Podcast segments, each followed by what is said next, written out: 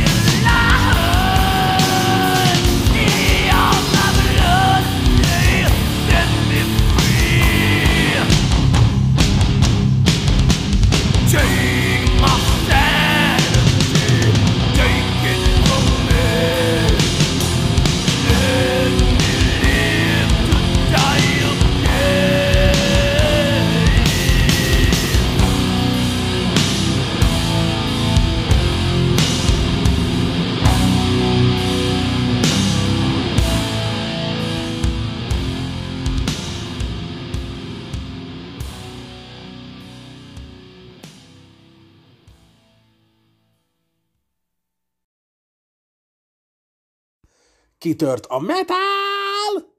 Hátborzongató körkangja. Imádom. Ez volt a Crowbar első albumjáról, az Obedience True Sufferingről, az első szám, a Waiting in Silence 1991-ből. A Black Sabbath-tal, Van Halen-nel és Slipknot-tal ellentétben ők nem a nevüket adták az első albumhoz, azt megtartották a másodikhoz, amit Phil Anselmo producerekret nekik össze. A jó öreg Kirk Weinstein az egyedül megmaradt alapítótag 1990-ből. Még jó, hisz ő a frontember. Elég sokan megfogtak a bandában. Még egy évig az expontrás Rex Brown is játszott velük. Volt szerencsém őket élőbe látni a rockmaratonon. Parádés volt. És most szórakozzunk tovább.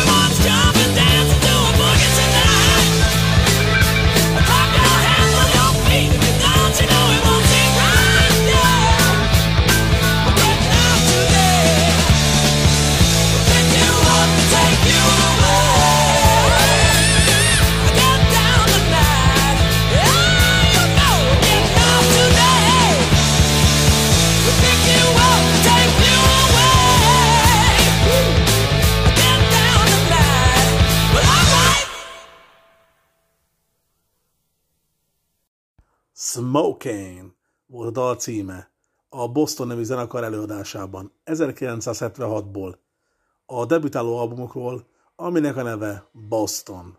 Már nem is mondom. Az amerikai slágerista hamléken vizet az album. Grammy díjra is jelölték őket, mint a legjobb új előadó. A Massachusetts-i srácok Brett Help, Jim Mazdell, Barry Godrew, Sip Hessian, Frank Sheenan és főleg Tom Holtz alapították a bandát. Bár itt is rengeteg kacsere volt, valaki visszatért, valaki sajnos már életét vesztette, illetve 2007-ben Brett Help az énekes öngyilkos lett. Az egyedüli, aki megmaradt, az Tom Holtz. Most pedig folytassuk a szórakozást. thank you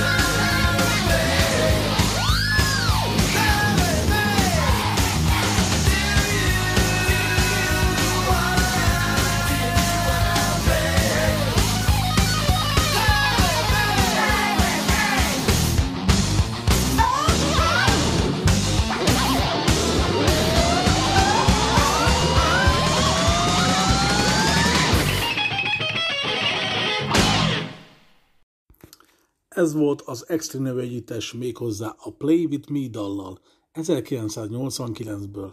Az első albumról Deja Vu érzésem van, ebből már tudnatok kéne. A lemez címe Extreme. Na boom! Ezt a számot először a Bill és című film első részében hallottam. Parádés film. Általuk szerettem meg a rockmuzsikát, és persze voltak más tanítómestereim is. Bizonyos Beavis and Butthead. Visszatérve az Extreme zenekarhoz. Úgy, ahogy együtt maradt az együttes, csak a dob mögött ül más. 1996-ban megszűnt a zenekar. Az énekes Kerry Chehon a Van Halenhez ment, miután Sammy Hagertől megváltak. Ő lett így a Van Halen harmadik énekese. Ezért lett az albumuk címe Van Halen 3.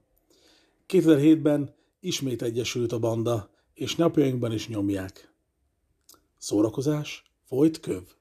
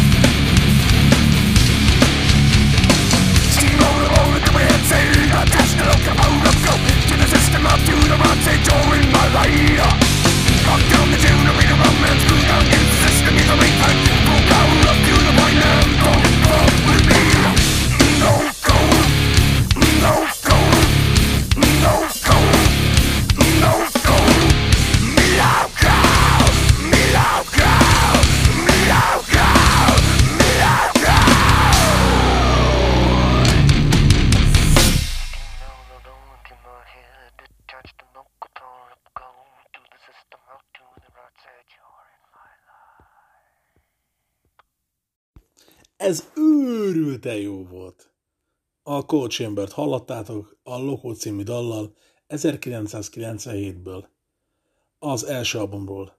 A címét már meg se említem. Ezzel együtt összesen négy albumot adtak ki. 2003-ban megszűntek egy jó időre.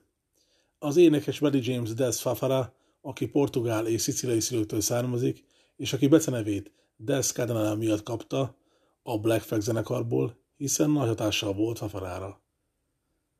2003-ban a megszűnés után a Drevé Drive énekese lett. Majd 2011 és 2016-ig volt egy reunion, amikor kiadták a negyedik lemezt. Hmm, most pedig következenek is szórakozás. Am